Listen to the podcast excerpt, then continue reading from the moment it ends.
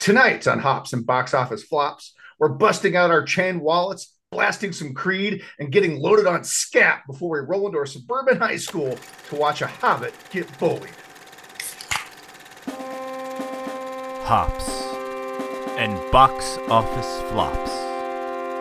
A place where we can celebrate the underdog films, the bombs, the disasters, the much maligned movies that have drowned in their infamy.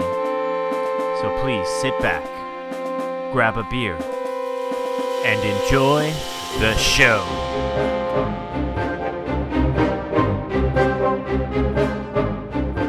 Welcome to the 208th episode of Hops and Box Office Flops. We are the internet's number one bad movie and good beer podcast, as rated by overzealous high school football coaches and hive mind alien queens. I, Chumpzilla, will be hosting tonight for the first installment in our Hops and Gridiron Flop series, where we'll be reviewing bad movies that feature football in some capacity. We're kicking things off with an extremely 90s movie about a high school infiltrated by aliens. 1998's The Faculty. You candy asses owe me 10 laps. Thanks, Coach T Dubs. And joining me on this episode are the pod's angsty fake lesbian, the Thunderous Wizard. I'm not a lesbian. I'm just discovering myself, okay? That's fine. I'm angsty as fuck, though. That's for sure. Yeah. Yeah. And uh, we've also got our Southern Belle with a dark secret, Captain Cash. Well, hello. I'm from Atlanta. Obviously, where I do declare. I've always relied on the kindness of strangers. I'm not an alien, I promise you. But I might put a thing, a weird thing in your ear when I'm just tickling you a little bit. And we've got everybody's plug for scat, Bling Blake. Nothing's wrong with him. He's tweaking, you asshole. Let him tweak. I enjoy the fact that the caffeine pills somehow have the same effect as meth. I I mean, mean, you take enough cold medicine. I mean, Yeah. so who hasn't robo tripped? Come on. maybe it's a little bath salty. I don't know what he's got going on there. Yeah, and that's also not really how diuretics work, but let's let's not get hung up on that.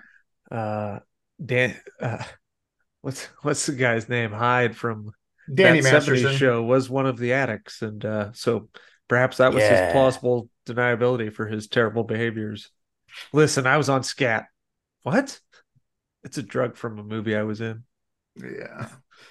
Moving on, as always, you can find us on Twitter, Facebook, and Instagram at Hops and Bo Flops. And you can download us anywhere you find the finest podcasts. And gentlemen, that does bring us to beer. And for the faculty, I have selected a beer that, unlike this movie, is outside of my comfort zone. Tonight, I'm drinking the Terrapin Beer Company's Watermelon Gose. Uh, Terrapin is out of Athens, Georgia, and this gose pours a pinkish yellow with a light head and minimal lacing and it checks in with a Captain Cash disappointing 4.5% ABV, but that also makes it very crushable and less likely to leave you dehydrated. You can smell the watermelon on this as soon as you pop the can, and you definitely taste it too. It's got a lot of watermelon flavor to it. Um, it's tart, it's not too sour, and it's got like a little bit of a yeasty finish to it. You get a little like bready, kind of crackery notes. Um, usually I can't stand sours or goses in general, but this one's tolerable. And it's uh, you know, hey, you know, if you're pounding some like heavy IPAs and stuff, it's a nice change of pace. So I'll give it a one and a half bad movie rating on a hot summer day in totally not Texas. Cheers, gentlemen. Why would I need to worry about being dehydrated unless I was a goddamn alien? Whoa, whoa, whoa! Now, let's hey, let's not let's not uh, get uh, you know bent out of shape. You know, I'm allergic. To Texas? Yes. Also, I'm pretty sure this is in Ohio, but Well, that's okay. it's Yeah. set in Ohio. Set in it's Ohio. filmed in Austin, I think. Fair. outside of Austin, because that's you know that's the director's stomping grounds. And speaking of the director, the faculty was directed by Robert Rodriguez. Uh, it's his follow up to From Dusk Till Dawn, and it preceded Spy Kids in his filmography. Uh, the screenplay was written by Kevin Williamson of Scream 1, 2, and 3 fame. I Know What You Did Last Summer and Halloween H2O. Yeah. Hartnett also an H2O, Yep. being Around the- handsome as can what the- be. Yeah, just like a couple years later, right? Or a year later. Uh, what was 2000? Yeah, 2000. That was thousand. the yeah. big thing. Yeah. yeah, two years later. Uh, the original script had been floating around Hollywood since 1990. And after the success of Scream in 96, it was purchased by Miramax. And then they wanted to punch it up to make it more hip and capture that Scream buzz. Uh, so I figure this is probably how it went down in the Miramax office. Hey, Bob, what are the kids into today? I don't know, Harv. Scat. I, I can only assume that's how that conversation went down. Scat means poop. Scat means poop. Yeah. And if there's anybody who knows more about being just a hunk of shit than Harvey Weinstein, I'd like you to point them out. Yeah. He is a hunk of scat Yep. rotting in prison where he belongs. Yeah. Uh, the cast for this movie is pretty stacked. And that's one of the major reasons it's gone on to be like a mild cult classic and remains an excellent specimen from the lawless ass 90s. Uh, The faculty was Jordana Brewster's and Usher's first feature film roles, uh, although Usher does have a relatively small part. Uh, the rest of the high schoolers are played by Josh Hartnett, uh, Clea Duvall, Shawn Hatosy, Lauren Harris, Laura Harris, that is, and Elijah Wood, whose dad is played by Shooter McGavin. The goatee. Choke on that baby. Shooter. And he Sh- even does the Shooter's handguns in the movie. He does the handguns in he the finger, movie. He finger guns. The Yep. finger guns, yeah. And then the titular faculty is played by Bebe Neuwirth, Robert T1000 Patrick, Piper Laurie, Famke Janssen, Jon Stewart, yeah, that Jon Stewart, and Salma Hayek as the school nurse. Meow. that Salma Hayek did not get the turn as the sort of frumpy person, but actually you let her hair down and like give her a blowout and put her in nicer clothes and she's actually super hot. That that wasn't Salma Hayek in this movie is an insult to absolutely everyone since 1999. She had a cold and she was still hot the entire time. She's still the hottest person in the movie. Yeah, and it's Ah, not And even Hartnett's in it. You don't know. Evil Famke Janssen gives her a run for the money. I mean, yeah, E- but not evil Salma Famke. Hayek hot. Yeah. I There mean, was- you're gonna be sucking my toes till graduation. yeah. I know that. I know that turned at least one of you on. Bond, Bond villainous Famke Janssen. Uh, she was at the peak of her powers around this time. So, Absolutely. uh, trying to make her look like a nerd, how'd they do it? She had glasses. Glasses and a And sweater, bangs. a cardigan. Yep, yep. They went the uh It's a Wonderful Life route. She had glasses. The horror. Uh you also get cameos from Summer Phoenix, Danny Masterson, Mitch from Dazed and Confused, and Harry J. Knowles. He's the Ain't It Cool News guy who's sort of a monster too. Harry Knowles is in this. Harry J. Yeah. Knowles. Who, He's the, who- the the fat redheaded teacher in one of the opening scenes. Oh, yes. Yeah. I thought he Oh. had like a wheelchair or something. He does now. He's he, he was seated, I think he was seated the entire time in this movie too. Yeah. Uh, I, I didn't know who that was, but apparently he's a thing on the internet. Yes, he was a thing, and he was putting out stuff like this Yeah, because ain't it cool news, right? they would Isn't try that to? Yeah. Yeah, curry favor with Ain't It Cool News because uh, he had a big readership, I guess. But you know, that's Yeah. been standard studio practice now for a long time. Is okay, wine and dine the nerds, and they'll give our movies better reviews. yeah. Unless was a those tech- And I'm not complaining. are Yeah. rollerball, then they still get shit on. Yeah. Uh, apparently, he's a Texas local too, so that made sense. The tale of the tape here the faculty was filmed on a modest budget of $15 million, similar to that of Scream, and it grossed just over $63 million. So it was a modest success. It probably broke even, uh, but that was nowhere near the $173 million that Scream made. So, in addition to not meeting the studio's financial expectations, it was given mixed reviews by the critics. Most critics praised the cast, but felt the plot was too derivative of the much better movies it was clearly inspired by. And it is worth noting that this movie suffered from a terrible release date. It was released on Christmas Day in 98. Eh. This is not a Christmas movie. No. It's not even a Uh, winter movie. no, that's weird. But I did see this in theaters, so Yeah. I mean, I, I could see this being, you know, 98, something uh, that you go see, maybe not on Christmas Day, uh, unless you're like me. When I came, when I went home from college every year, like me and my buddies would always go to a movie on Christmas Day in Middletown uh, in the evening. Nice. I don't know. I could see, I could see a group of guys going to go see it or something like that. But yeah, Hey, hey. not- not- you're not bringing the whole family to see uh, the faculty on Faculty. Christmas Day. Shout out to the middies. I don't Oh, know. Daniel Van Daniel von Bargen's here is a drunk teacher. That Mhm. brings in the old, you know, the middle aged woman crowd. Like, He's oh, doing shit. great. Oh, Mr. yeah. Kruger from Seinfeld. I can't believe I left him off No, my he's not. faculty list. Yeah, rest in peace, buddy. He was a Cincinnati native. I'm No, he's sure. not Mr. Kruger. Different boss of George Costanza, but Yeah, they used him to uh to sell the Ohio angle Yeah, when it was clearly shot in Texas. yeah. Uh, this should have been like a late summer, early fall release. It's a horror movie set in a high school for crying out loud, and it I currently mean, sits. isn't uh, I mean the the summer release is pretty standard for like a teen horror film, like such as uh, Talk to Me, for example, that just came out, or like I know what you did last summer and and Scream and those types of things. Like although the recent Screams have been what in the Aprils, so either way, like but. Christmas is a terrible release point for this. It's almost like they were like, "Eh, just send it to die because something big is coming out then, and we'll see what happens." But it made money, so Yeah. Yeah. It currently sits at 55% on Rotten Tomatoes with a surprisingly low audience score 57. I, I thought this would get a, you know, the, the old uh, genre bump, but it does not. It runs a crisp 99 minutes. It's rated R and you can stream it for free on Pluto TV. So that brings us to one-liners. Bling Blake, would you like to start us off? Well, I'd be happy to. Um, it's a little bit teenage comedy, a little bit sci-fi. Hey, even a little romantic. Oh, and everyone's a murderous alien. Mm, yeah, yeah, that's definitely better than the IMDb one-liner we'll get here in a second. It feels like it could have been the the one liner for the OC. Oh, Yeah, I mean that makes sense too. My one liner for this is Invasion of the Breakfast Club. nope. Yeah. that's that's solid. That's what it is. It's the Breakfast Club and Invasion of the Body Snatchers smashed together. It's a mashup. Mm-hmm. With Indeed. a healthy dose of the thing. All right, T Dubs, what's your one-liner? Okay, I'm pretty proud of this because uh, Pink Floyd's also one of their songs is featured on the soundtrack.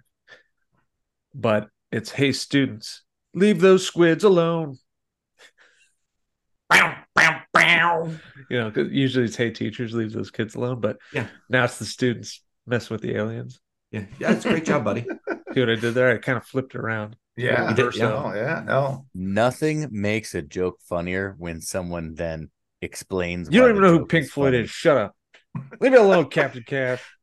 I mean, you, sometimes your joke is so good you just have to explain it to people. You just I mean, want to walk people right through it. Yeah, how you- clever you were. you got to make sure they they capture your full you know brilliance um so here's my one liner a group of high school students learn the valuable lesson that most of life's problems can be solved with drugs I mean, it it does solve the problem. Yeah, yeah. But don't forget, you can't have any scat if you don't eat your pudding. Yeah, we'll see. it. Scat, oh scat, man mean, scat means Yeah. poop. Ski. yeah But you got to eat, but but you have to eat your meat.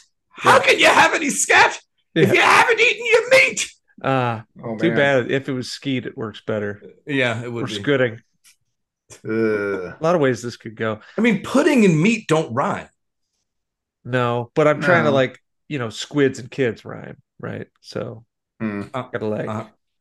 you yeah gotta like. Oh, I see what you're points going with here. Yeah. Okay, I got you. I got you. yeah yeah so the imdb one liner for this movie might be a top three all-time worst we really should have kept better track of this but this might be one of the worst ones i've ever seen it's just wrong completely wrong when casey connor herrington high school's newspaper photographer witnesses the murder of a nurse and sees her alive again he decides to investigate the bizarre happenings Okay, but I, I I have another one that's probably better. I mean, that is what happens. Uh, yeah, it, it is, but it makes it seem like Elijah Wood's the main character, and it's yeah. like Well, I It's mean, he like- is sort of Kind a of. character, but He's no, kind of the hero in the end, but uh, yeah. no, more on stay with me here. All in all, it's just another parasite in the hall. That's pretty good. That's pretty How good. How long is he Actually gonna like keep that. going? That's three so far. As long Yeah. as we let him. Yeah. I'm never gonna stop. yeah. There's a I'm lot of source material here. I'm not the Yeah. thunderous wizard anymore. I've been taken. I feel no You're the pain. ponderous wizard anymore. now. Everything is better here. Yeah, Mhm. everything. Join me. I don't see you drinking any water though, so I'm not buying it. Oh, I'm drinking hella water. I don't Oh, want to get at that. dried out like that. oh, old look at that. Look at that hydro flask. Um, okay, so let's get into the plot of the faculty. Uh, and just you know, disclaimer here. I don't go into great detail detail that is to every scene, but as we've already indicated, this movie is basically cribbed from Invasion of the Body Snatchers, The Thing. I would throw in the Night of the Creeps, even, uh, and the Breakfast Club, because it's basically the meta horror equivalent of a sci-fi alien invasion movie. It's very much in that scream model where the characters sort of are aware of what's going on because of other movies and media they've seen. Uh, you know, so they're like aware. And that's uh yeah. So anyway, it's Scream with aliens. So an alien parasite arrives at an Ohio, totally not Texas high school, and begins assimilating the staff as the first step in its plan for world domination. The only thing standing between the parasite and taking over the planet is a group of students, loosely based on the characters from the Breakfast Club, and a homebrewed street drug called scat, which is what, Bling Blake? Poop. Poop. The kids begin to notice something's not right with their teachers and eventually discover they are being possessed by the alien parasite through a series of scenes lifted directly from classic sci fi movies with similar plots. The kids use Scream meta logic to figure out how to stop the invasion. The aliens are controlled by a central queen and they can be killed with scat because it dries them out. I do have a couple of uh, quibbles with the plot of this film. Uh, one, the assumption that if you kill this new alien species that no one has ever encountered before, uh, if you kill the queen, then everyone else should be fine, is a huge fucking reach. Giant. Uh, well, you got to remember that Dr. Josh Hartnett looked at Yes. the thing under a microscope for about 30 seconds yes, and totally then- dis- was able to discern its biological cycle. In 30 Guys. I think it's That fine. also It's just plan to A. It was just plan A. Like, hey, let's try this. Maybe this will work. he's which like is also quite fair. when he Yeah. dissects the spring roll and he's like see this here he's like it's missing something this is this is just a drone it's like how the fuck would you know you know like you're the the school drug dealer come on Who's repeating the 12th grade? shouldn't Because elijah he's a wood genius and he likes the to hang out and make money. shouldn't elijah wood be the guy that determines this What if this movie wanted to be more com- you know commercially successful? Yeah, one guy should have been the hero instead of splitting you know the duties up. Because hmm. yes, I think it makes for a good movie. I do The like the fact that poop. all the characters kind of get their moments, but at the same time, that's not as like you know traditional. You're not going to get the same like engagement from the audience when it's when it's just not Yeah. a straightforward hero's journey kind of thing. but the biggest failure of a movie like this where it is who's the killer and you have the the mixed match group of people all trying to determine this and clearly it's somebody either within the group or tangentially related to the group Right. is not enough people are murdered in the movie because No. they're just turned into drones but you got to have some murdering yeah, you got to have and some fake outs. There's not a lot of fake outs in this movie either. Yeah, No, why is the one likable teacher the one that dies? it's a hundred percent clear it's the new student I mean, there's a lot of fair- visual cues that are not subtle that it is her and she sticks out like a sore thumb too. It's like she's obviously like she's there to do nothing basically except she's sort of a, a quasi love interest. But it's yeah, it's, at the same time, it's yeah. a- anyway, anyway, let's let's get through this. It's this is a very abbreviated plot because as you've just revealed, T Dubs. Spoiler: There's the movie's big twist. It's the new girl from Atlanta. She's been the queen all along. So after the queen is defeated via a pin of scat to the eye, the second time that kill's used in the movie, kind of kind of lame for the climax. You reuse something you already did once. Everything does go back to normal, just like they thought, but life is even better now. The drug dealing low life is now the quarterback, and possibly banging the hot teacher. The goth girl is now well adjusted and dating the ex quarterback who's focusing on his studies. And the mean girl has changed her ways. She's dating the geeky kid who's become the hero for stopping the invasion. See, kids, drugs really do make life better. All right. Yeah. There's I'm a lot sure of that's like the moral of the story, right? yada yada yadaing away like disastrous things that occurred during this invasion, such as liquidating the school principal. Uh, It's not clear to me why she's the only one that liquidates.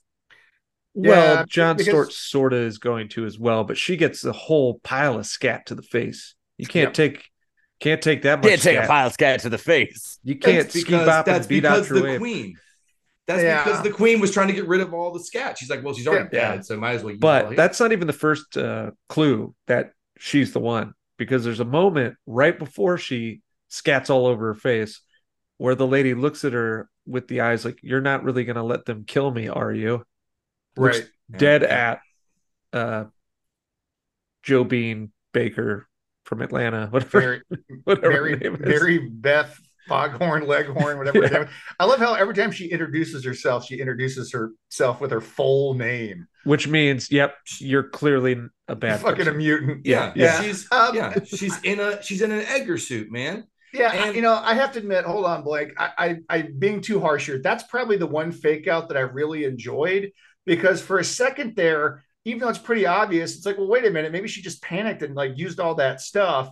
But clearly, if you watch it with a critical eye, she's just trying to eliminate the scat just the same way the possessed drug guys were trying to buy it all. They're just trying to eliminate the supply because it's the biggest threat to their existence.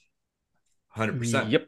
Yep. And I do think one thing this movie does that is really good, that it borrows from the thing, but expands on a little bit, is that at various points in the thing, multiple people are infected at the same time, interacting with each other, and somewhat competing potentially.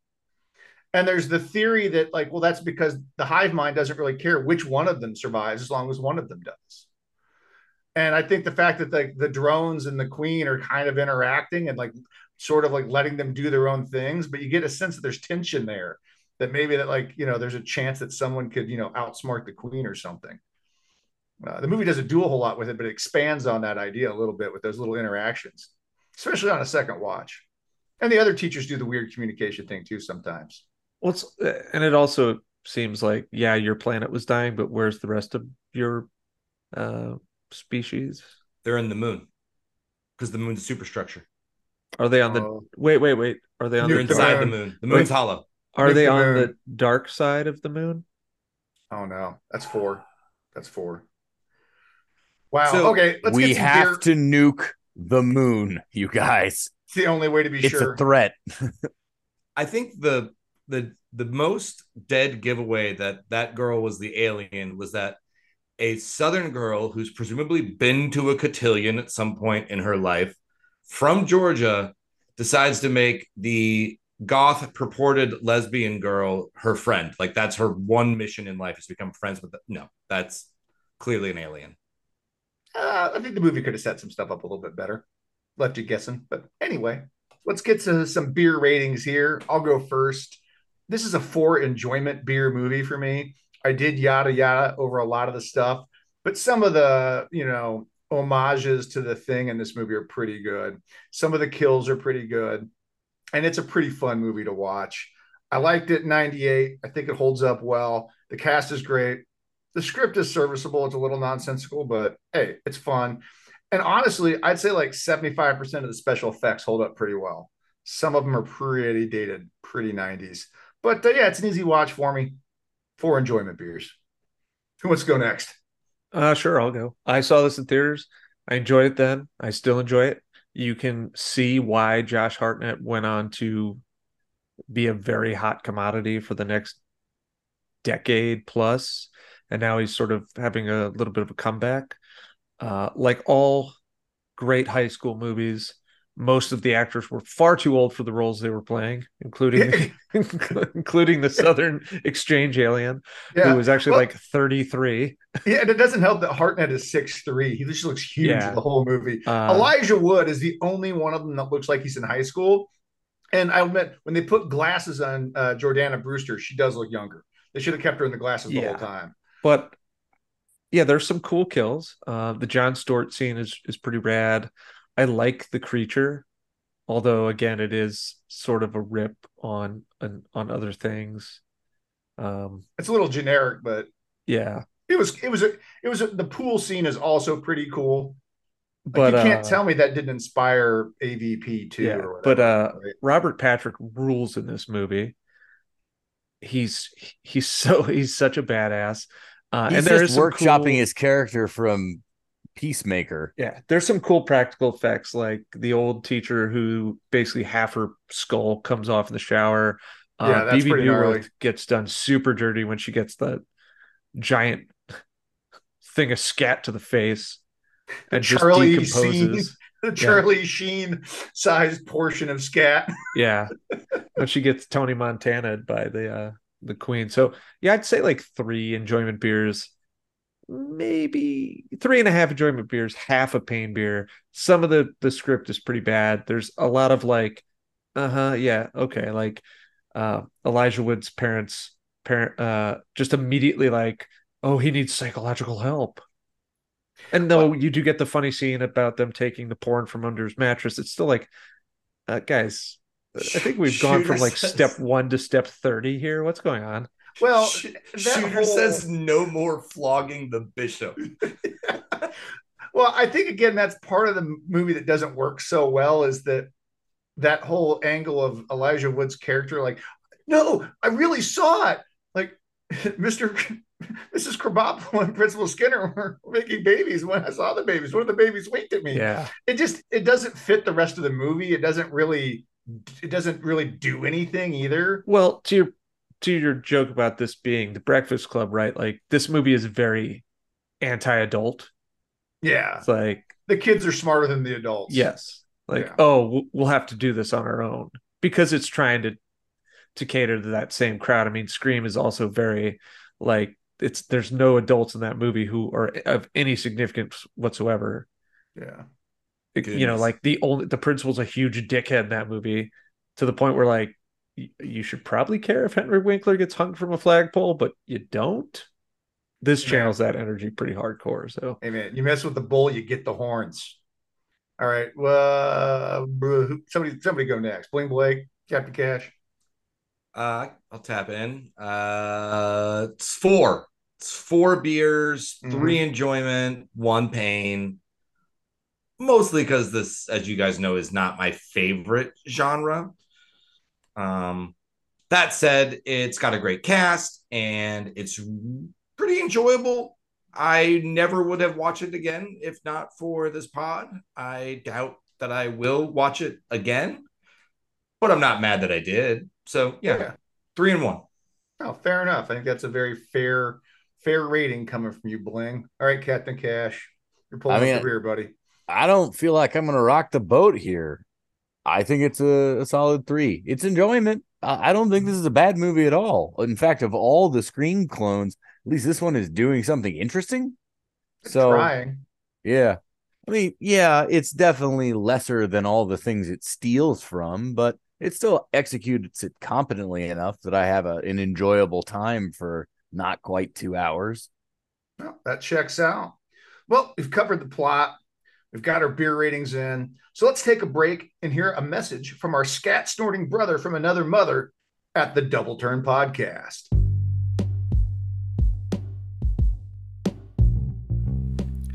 Hey everyone, it's the J Man, and I'm the host of the Double Turn Podcast. Every month, myself and a featured guest bring you the best in pro wrestling talk. Whether it's previews and reviews on pay per view events, discussing the hottest topics in the industry, or taking a look back at some of the greatest matches and moments in history. So check us out on Apple Podcasts, Spotify, Google Podcasts, and the Anchor app.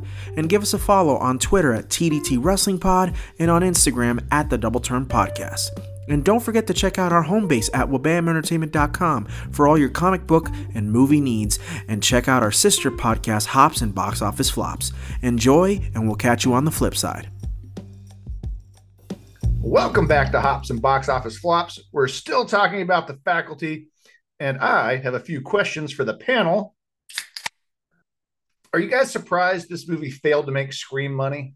I mean, honestly, I'm I'm not, but not because it was bad, and it it certainly didn't flop, right? Uh, but that's not the question that you asked. Yeah, they were hoping to make at least double what it actually did. I, I would assume. Well, didn't it like quadruple it? Wasn't it? Didn't it make like sixty something? No, but it, yeah, it made sixty. But I bet they were probably hoping for you know low hundreds. Like, oh, I'm sure. I'm sure they were trying uh, to mean, capture that same kind of uh, you know impact. It, it definitely had plenty of relative uh, relevant names, uh, and that that genre was certainly doing very well at the time. But like you guys said earlier, it came out in Christmas '98, so like while I can see people catching it at home, it's not that Christmas movie. And it was also released at the same time, like a civil action, Thin Red Line, Mighty Joe Young, Patch Adams. You've Got Mail came out the week before. Star Trek Insurrection is still in theaters. Jack Frost and Shakespeare in Love are only out for two weeks. Like, of course, it didn't make a ton of money. I mean, nobody liked those... Insurrection. Yeah, um... but people went to go see it. Is that the one with Tom Hardy? No, that was Nemesis. Yeah, no, this was still uh the OG cast. Yeah. Or uh, yeah. no, that was the next generation cast. Next next generation, yeah, yeah. But yeah. Well, and then yeah, that's the one with Tom Hardy. He he plays the the clone of Picard and Nemesis. Yes, he does, and it is Nemesis. And he's and he's basically workshopping his Bane voice in that movie. Um yeah, you know, that's not a lot of stiff competition, Bling. Like uh, it just this movie just doesn't fit in that window. It's just not a family holiday season movie at all. Again, I have a real problem with movies that are set in summer being released in the winter and vice versa. Like the thing being a summer release doesn't make any sense. The, you know, the movie's yeah. set like in the cold, it's desolate. It's a fall winter movie. I think that matters. I think that matters. I think people's you know minds, their psychologies in a certain phase, and the movie just clashes with it so probably didn't get great word of mouth. But I am kind of surprised though, personally, that this didn't make more money. I mean, I don't think it was ever going to make screen money, but I'm kind of shocked it didn't get a hundred million. But at the same time, bad release date. There was no like true like main character, you know, like hero's journey through it that the audience could really identify with. And honestly, there's a lot of cool stuff in this movie but there's no wow moment. There's no even the reveal wasn't like a huge surprise or shock, and uh, the climax kind of fails to build the stakes. Even though there's a giant monster at the end, it just doesn't it doesn't pop like you want it uh, to in a movie like this. And I think T Dubs nailed it on the head earlier. There's not enough murdering up to that point. You need some killings and stuff to escalate the stakes to make it feel like it's building up to that final confrontation. This movie doesn't quite do that. So yeah, I don't think you got a lot of repeat views on this. Nobody's like, oh man, you got to see this movie for this one part. And nobody's going back to watch it a second time in theaters. Um, so I'm, I'm not surprised. Uh, screams of slashers. Slashers are generally more audience friendly than this is sort of like niche genre horror. Mm-hmm. Uh, so Scream, I looked it up, was actually released December 20th, 96. But Scream also had Neve Campbell, so Party of Five, Courteney Cox, Friends, uh, Drew Barrymore, even though she's barely in the movie, was booked as being in the movie. Yeah, but there's the wow uh, moment, right? It's a Wes Craven movie. It's a much easier film to market because you can just drop the, the phone ringing and then do you like scary movies. And yeah, and most of the young cast, although I like everybody in this, it's not like Elijah Wood has ever been Mr. Big Box Office Draw. Like people didn't go see the Lord of the Rings for Elijah Wood. They saw the Lord of the Rings because it's Lord of the Rings. And all the people in Scream were like very, very hot on whatever property they were on. And and Josh Hartnett was relatively unknown. Uh Jordana Brewster, first movie. Yeah. Famke Janssen. Oh, there's the really attractive woman from Goldeneye. But. I'm I disagree. I don't think it's the problem of the cast. I think the cast does a really great job. I think the challenge is it did Scream did well what this kind of only does okay, right? Scream works as a slasher movie and it has that genre savviness which and the meta commentary which was incredibly new in the 90s. But we kind of already said it. The the horror sci-fi aspect of this is muddled at best. it, the little squids, if you snort scat, which is poop, as I understand it, uh, Bling Blake, I'm told. Scat means poop. It somehow keeps the people alive, and then there are scenes where, in uh, in an homage to the thing, someone gets their head cut off and then just reattaches it to their body, and later they're fine. I don't understand how. But there's a queen? Than, yeah, snorting a pen of scat. Like Yeah. one, that's not nearly enough to dry your body out. But whatever. And that's Like, not know. how No. ca- that's not how caffeine works. It's not Yeah. like reactive with I, I moisture. listen. I'm That not way- arguing it with the phlebotinum. I'm just saying Yeah. that the the way that the alien threat is presented is never completely consistent, Yep. and the way that Scream, you know, can have murders, this ha- can have alien murders, but they don't want it to be super depressing at the end, so everybody's fine. Minus, I guess, the principal, the one cool teacher, and the one lady who just it didn't take. I guess. yeah, and when the, the new beginning- girl stays dead too. She was gonna Yeah. die anyway. That lady was on her way out. no, I, I think you actually really hit on I mean, something that, That's that's what that, living in Ohio does to you. that's true. Slowly, slowly kills you. That's just Ohio living right there. No, I think you hit on something there, Captain Cash. Scream works as a slasher, and they use the fact that there have to be rules and as like that meta commentary. And that's also part of the uh, sci-fi genre. Typically, these monsters or creatures have rules, right? Or you know, patterns or something, and that's you know that the, the the humans can understand and you know use to gain advantage this movie mixes up that sci-fi part of it. Like the, as a hard sci-fi movie, this fails spectacularly because none of it really makes any sense. And if you give it any scrutiny at all, it's just nonsense. And they're Now, they're also relying on movies that are far, far, far removed from the cultural zeitgeist to be like, Yep. oh, well, this happened in this movie. It's like the movie's like in the 60s. Like Scream is like literally cueing things that are very familiar to audiences because slashers were the most overdone genre of horror film for two plus decades. yeah, I mean, and certainly, you know, people would have seen those movies within the last like you know, fifteen years tops. Well, everyone's still watching Halloween, right? Yeah. Like, and everybody still knows who Wes Craven is because Wes Craven did Nightmare on Elm Street, which is widely considered one of the greatest horror movies of all time, too. So that's all. There's also a director comparison to be made. Like, I like Robert Rodriguez, but uh, he doesn't have the horror clout of a Wes Craven. No, or or a sci-fi clout either. That was not Eh, Sin genre. City, Planet Terror. He got there eventually. Well, yeah, Yeah, but, but, not those, before those this. weren't out yet. You know, and I would I would admit like some of his action stuff is the best part of the movie because he was more of an action guy. Um, I'm surprised there's not more gunplay in this movie, frankly. Anyway, moving on. Uh, okay, here's the biggest plot hole that drives me crazy. Why didn't the Queen infect Zeke, that's Josh Hartnett, in the school chemistry lab when they're flirting? Why? I have an easy answer because Yeah. if she did, there wouldn't be a movie. Next question. No, Yep. stupid Fake out. answer. It's if you've got a chance to suck face with Josh Hartnett, you lose your wits a little bit. The I mean- Queen even got mixed up by his smoldering gaze. I would've. I don't know. That's still bugs me. He's a handsome cat. She had he she knew he was a threat. She had him isolated, and Just saying. didn't do it. If I've got Hartnett in the supply closet, all of a sudden I'm Um, like a little less, you know, um, yeah. not Now, on my game. to the movie's defense, after I just knocked it for its lack of like world building and rules, I think it's Robert Patrick's character goes out of his way to say that the climate and whatnot makes them a little crazy and impulsive. So yeah, maybe she was really under a spell a bit there, but I don't know. I'm not buying it. You and, And- your oversized undershirt, you handsome son of a bitch. You look like That- you just crawled out of bed, but you're irresistible. Yeah, wow. Um, and, and here's my other one of my other knocks on this movie. Why is it set in Ohio when it's clearly shot in Texas? And they even specifically mention uh, that bit about the hot, dry climate, you know, kind of as a plot point. Uh, Ohio is not known for its arid climate. Uh, one of the things is that you get that whole there's the whole assumption like, well, they have to attack somewhere small first.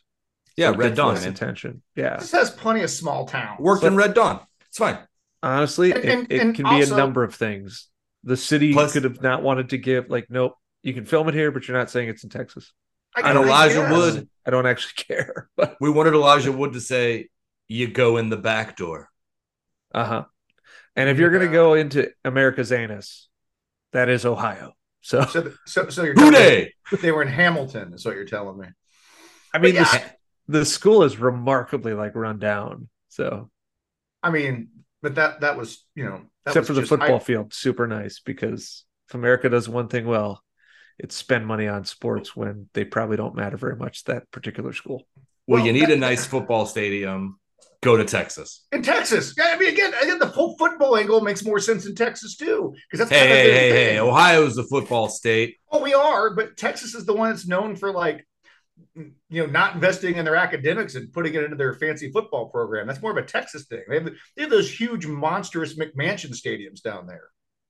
They do. You know, That- that's a Generally, in Texas thing. most states and at most high schools, the most expensive part of every high school, on average, is the football stadium, which again is quite stupid Yeah. because most schools are not particularly good at football. Oh. So maybe invest in other shit. That's just me. Like Right. the band. let's uh, uh let's do a little round uh, round robin here. Favorite kill or effect in the movie? I'll start. It's the Jon Stewart kill. That whole scene is great. My only knock is that the paper cutter fake out is a little disappointing. Uh Bebe Neuwirth, man, just getting getting smoked Lilith. It's like as if she had to keep talking to Kelsey Grammer her whole life and just spontaneously decomposed. I mean, that melt was pretty. That was a pretty good melt. Yeah. But I mean, I think you kind of give it to the fact that they built a giant monster tentacle puppet. I, it's pretty rad. I did I did like that. I love when they, two the- at least. they did the practical effects, and I think the movie would actually be because even though I do like the movie, like the reason we all love the thing so much is because the practical effects are so gnarly, and they kind of did themselves a disservice by throwing some real janky CGI in there. Yeah. They could have used more of that puppet. We could have seen more of that. It was good. And it it still holds up well. Um, I will say this one thing that I think also this movie lacks is goo. Goo. goo. Stuff wasn't slimy enough. Except for like the one old lady in the shower. There needed to be more goo. I would have liked to see more like when Elijah Wood had several of the pods trying to eat through his face. A little bit more of that. Give us more of that, like when the football game's going on. Let us watch some ears just start squirting blood and shit. Yeah. I mean, again, these guys are like water, you know, aliens or whatever. Like they should be gooey, more slime, more prac- practical slime. And to your uh, uh, sensibilities, Blake, I mean, for being rated R, this movie's not particularly gory. There's not a lot of like hard to watch stuff. It's Honestly, the movie would have done Not at itself a favor by just cutting out the majority of the F words and being PG 13. And then it would have, Mhm. uh, instead of making three times its budget, it would have made like six times its budget. So yeah. Yeah, I mean, I think the only thing that really made it rated R was the was the dialogue. It certainly wasn't any of the the I violence or mean, Marybeth gets pretty naked. That's true. We don't get no full frontal. Hey, Yeah, but they coulda- the they coulda I mean, if you watched it on YouTube, you sure did. you could darken the, the, Shadows. the shadows and stuff and totally and then just and then also just shoot you know change the angle of the shots and you I- I wouldn't you wouldn't even know They might have had to cut away from some of the kills quicker, but that would have been about it. Nothing, nothing was too graphic or gruesome. Maybe some of the eye stuff would have been a quick cut. Um, they're weird about that. They'll let you see it, but you can't like linger on it. Mhm. I don't know. nunchucks Um, man Nunchucks. That's the UK, man. no nunchucks. Uh, Nunchaka. Uh, what's your favorite references to another movie? And and again, I'll go first here. For me, it was The Walking Head, and then Josh Hartnett delivers sort of a like, I'm fucking out of here. You guys is- see this thing? You, want, you want to see that again? But Yeah. with like tentacles instead of spider legs? Like I, I like the way they set it up with the car wreck, and it was just like a that was that was a wink so hard at the camera, I had to go like, well done, well done. uh the best scene in the movie is is the essentially the the blood sample scene which in this is the scat snorting scene where you know elijah wood gets really high and he goes showdown i love that scene so I mean it, and it, it absolutely is just totally ripped from from the thing, and I think it's the most effective homage. So yeah, it's done very well. I mean, even though you know what it's from, it's still a good scene. Then you get the really flagrant stunt double bursting through the barn door. yeah, all of a sudden Jordana Brewster put on about 35 pounds of muscle. Yeah, all of a sudden she's a man in a wig just crashing through. She looked fine. It's fine. Still less bad than the dummy Stallone was carrying in Stop or My Mom Will Shoot, but um, I don't know. The dummy of Famke Janssen that goes through the windshield uh, is pretty bad right before her. That's that's a tough one. Yeah. No, just, just flies out of the car. But it looked like somebody threw it out the window. Yeah, you, yeah. you can almost you can almost see the grip there, just chucking it into the camera view. Like, yeah, was it just riding on top of the car? I think for me, it was it, it's it's Red Dawn. They were clearly referencing Red Dawn the whole time they made it in Ohio. So I like Red Dawn. Wolverines, buddy. Wolverines. We can't they be Buckeyes? Uh, anyway. All right. You guys I like the whole thing was scary.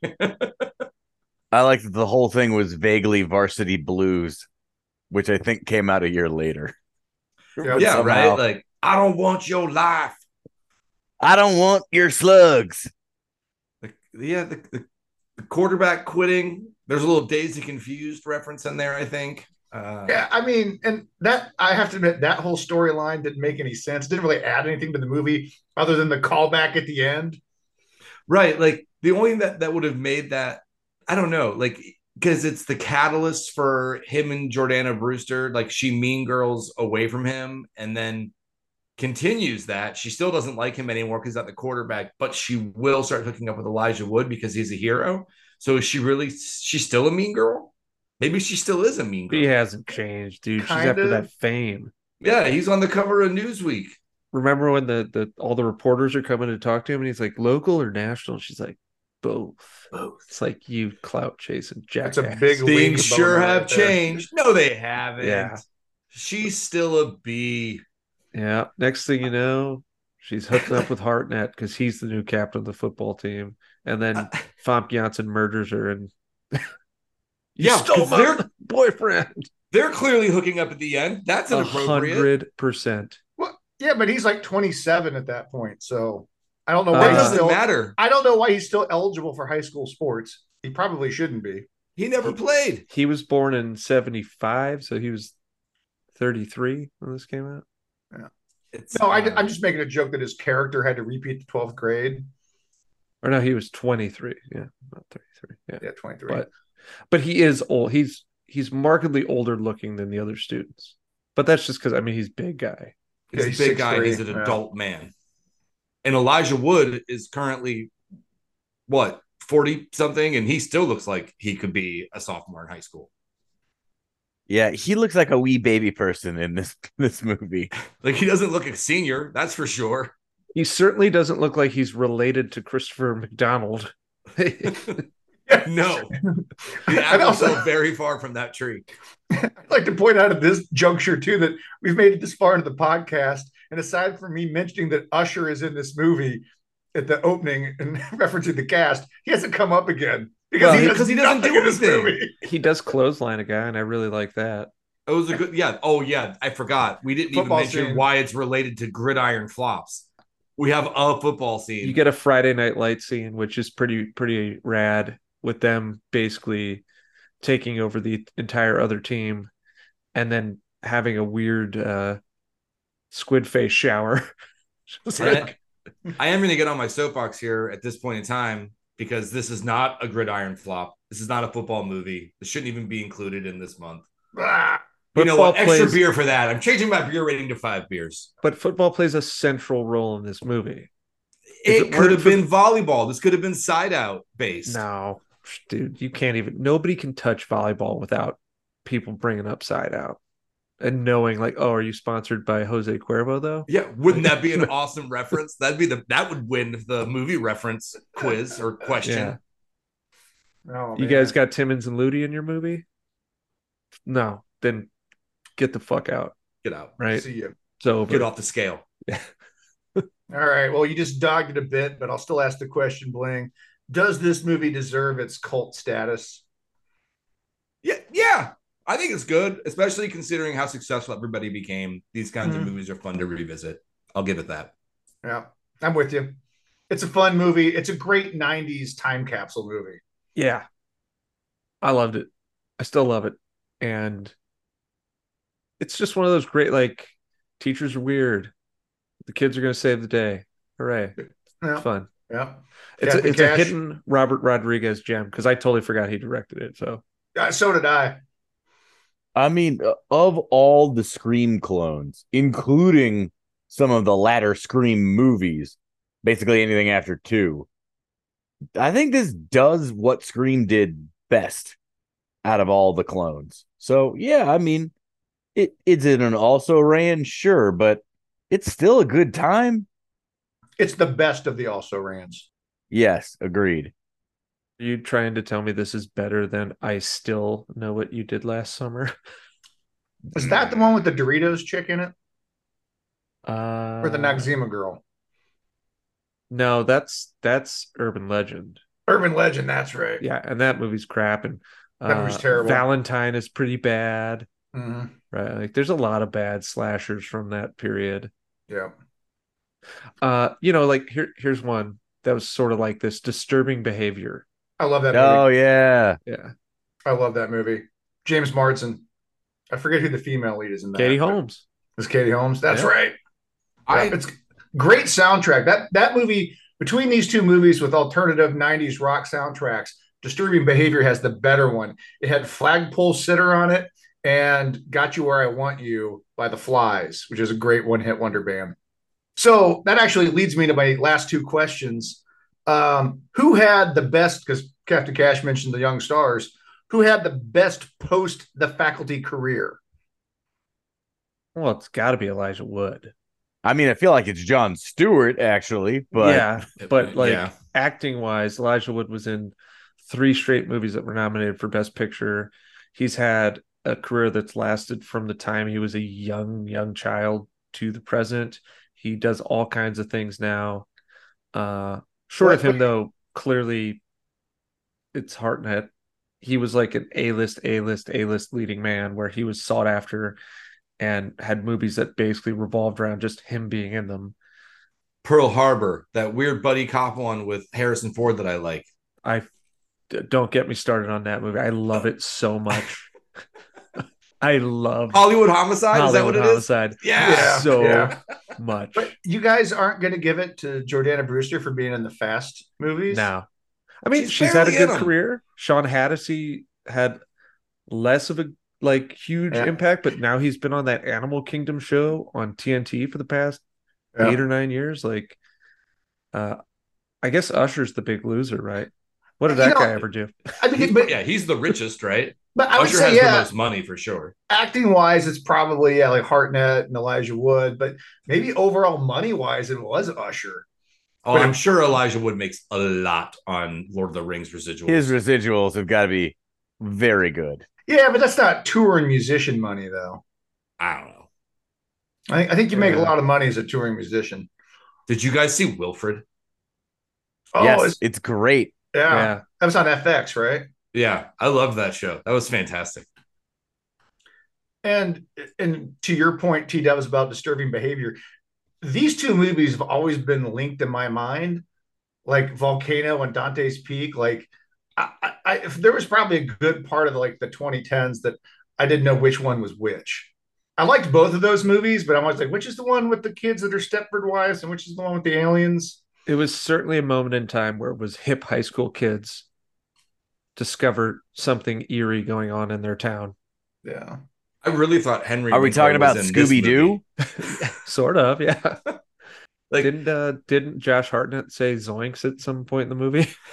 Roro Raggy. mean- are I guess this is kind of Chumpzilla's uh, shtick, but aren't Josh Hartnett and Matthew Lillard just the same person?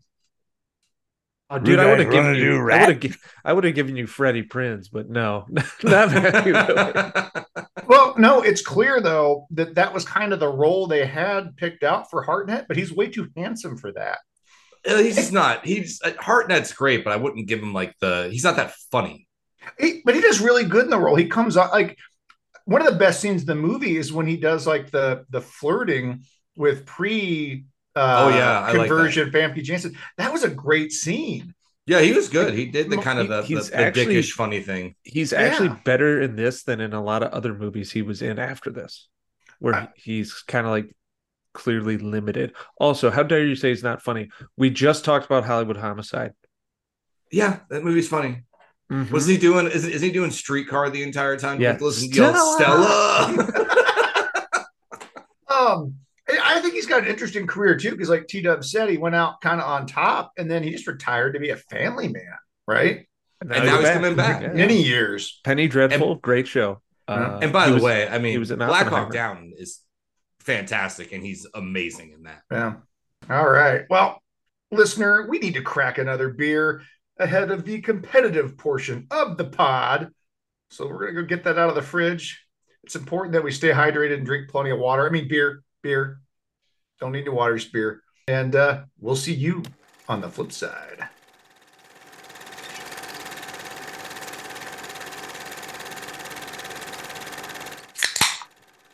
Welcome back to Hops and Box Office Flops. It's finally time for the Herrington High Trivia Challenge. Tonight, gentlemen, we have the standard format five questions, multiple choice, and you'll be playing for a lifetime supply of pure, uncut scat and the screen used Famke Janssen dummy. Tonight's chime ins are yeah, and I'm Portuguese. You'll be sucking my toes until graduation, or any of the pod standards. Good luck, Fun gentlemen. fact any amount of drugs that kills you is a lifetime supply of those drugs. I think it's the first time I get to use this line. That is not a very fun fact at all. all right, let's get started here with question number one. What popular clothing brand had a cross promotional deal that included TV commercials featuring the cast of the faculty?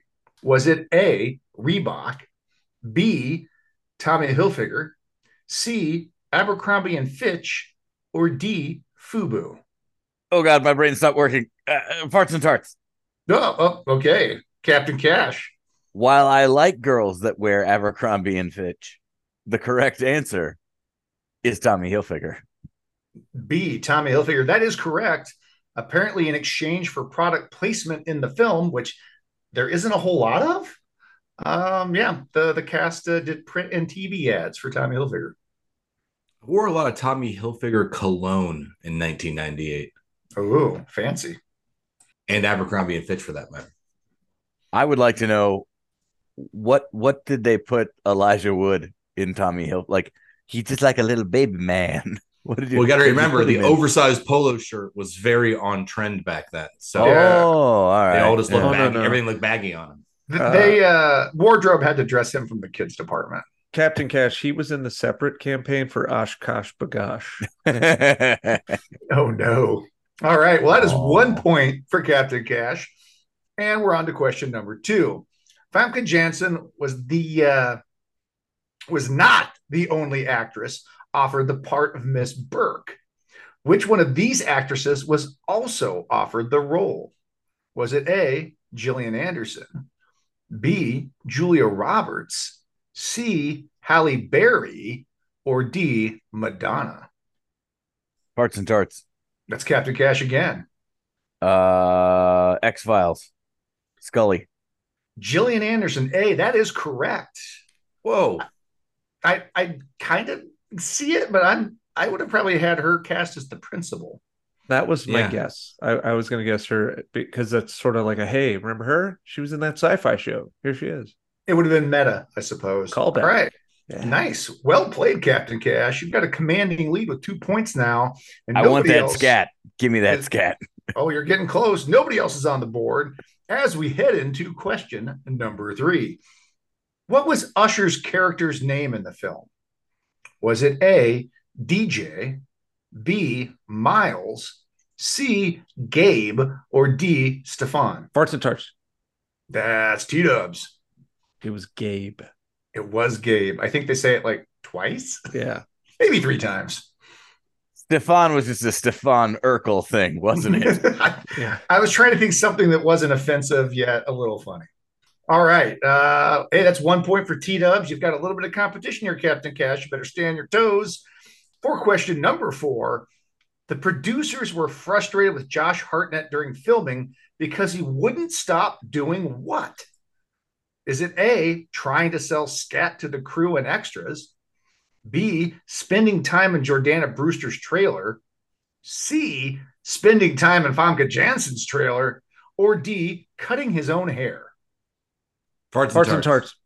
That's Bling Blake. Well, he rocks that kind of uh like bad, like kid gave the doll a haircut look with the permanent cowlick. I'm gonna go with cutting his own hair. That is correct. D, cutting his own hair.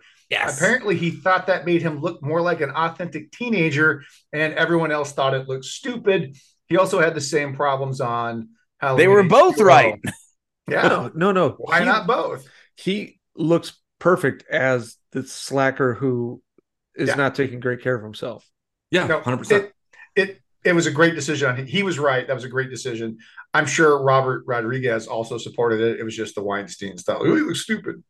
He's supposed to look stupid. I heard he also wanted to wear uh, Kate Beckinsale's hat from Tiptoes, but they vetoed that. Uh, so That's just a bridge too far. yeah, That was that was that was a good decision. All right. Well, we have a serious chance for a tie here. It is two to one to one with Captain Cash in the lead as we enter the last question. Number five Zeke's house was also featured in what classic Michael Keaton comedy? Zeke is Hartnett's character, for the record. Was that house featured in A, Beetlejuice, B, Multiplicity, C, Jack Frost, or D, First Daughter? That's my Hearts D. and I tarts. earned that D. Give me that D. Oh, the D goes to Captain Cash. Multiplicity is the correct answer. yes. Apparently it was. I Yeah. would Damn. never have guessed that, but I guess that's a fact. I love that movie. the First Daughter. He's the president in that movie. I've never seen it. I just had to pick another movie. And Jack Frost came out at the exact same time. and it's supposed to be based uh, up And it north. obviously wasn't the Beetlejuice house. yeah. What do you take us for? Don't you Come ever man. put Shills? Beetlejuice as an answer? I know that house like the back of my hand. Otho fucking designed my house for Pete's sake. Well, Captain Cash, you are the big winner with three points tonight. Enjoy your scat. scat, scat, You're scat, dummy. scat. Hey, Captain Dummy, Cash, Dummy, dummy. you should you should sell that sell all that scat, and then we'll use the money to go to Disney World, and then we're gonna eat a dolphin. on scat. is the dolphin on scat? Are we on scat? Is it both? Yes. I, I'm pretty That's sure. what scat does to a man. I'm pretty sure in Ron DeSantis' Florida, as soon as you cross the border, you're just like given a bag full of scat. Here will Welcome be to Florida. Here's your scat. Bag full of scat poop. Yeah. dolphin nuggets. here will be the headline of the Pittsburgh Post Gazette. Beep bop bop bop bop. Local Pittsburgh man. the beat runs out on local Pittsburgh man addicted to scat. Oh no. Oh no. Found abusing manatees. I'm just glad T Dubs moved on from the Pink Floyd puns. That's growth, brother. That's growth. Hey, do you know what Josh Hartnett's character sold scat for? Money. I'm back. Damn, I spoke too soon. All right. Well, that brings us to the end of the pod and recommendations. Uh, I'll go first, as always. My first recommendation uh, is to go rewatch The Thing because that's a great movie and you should watch it every year. It's a classic. Uh, my second recommendation is 1999's The Virgin Suicides. It's Sofia Coppola's directorial debut and it features Josh Hartnett alongside Kirsten Dunst, James Woods, Kathleen Turner, and a cameo from Danny DeVito. It's a melancholy drama about five sisters growing up with extremely strict parents in 1970s Detroit. I saw it when I was in college on the recommendation of a friend of mine that says, Hey, you like movies? You should check this out. I'm like, Okay.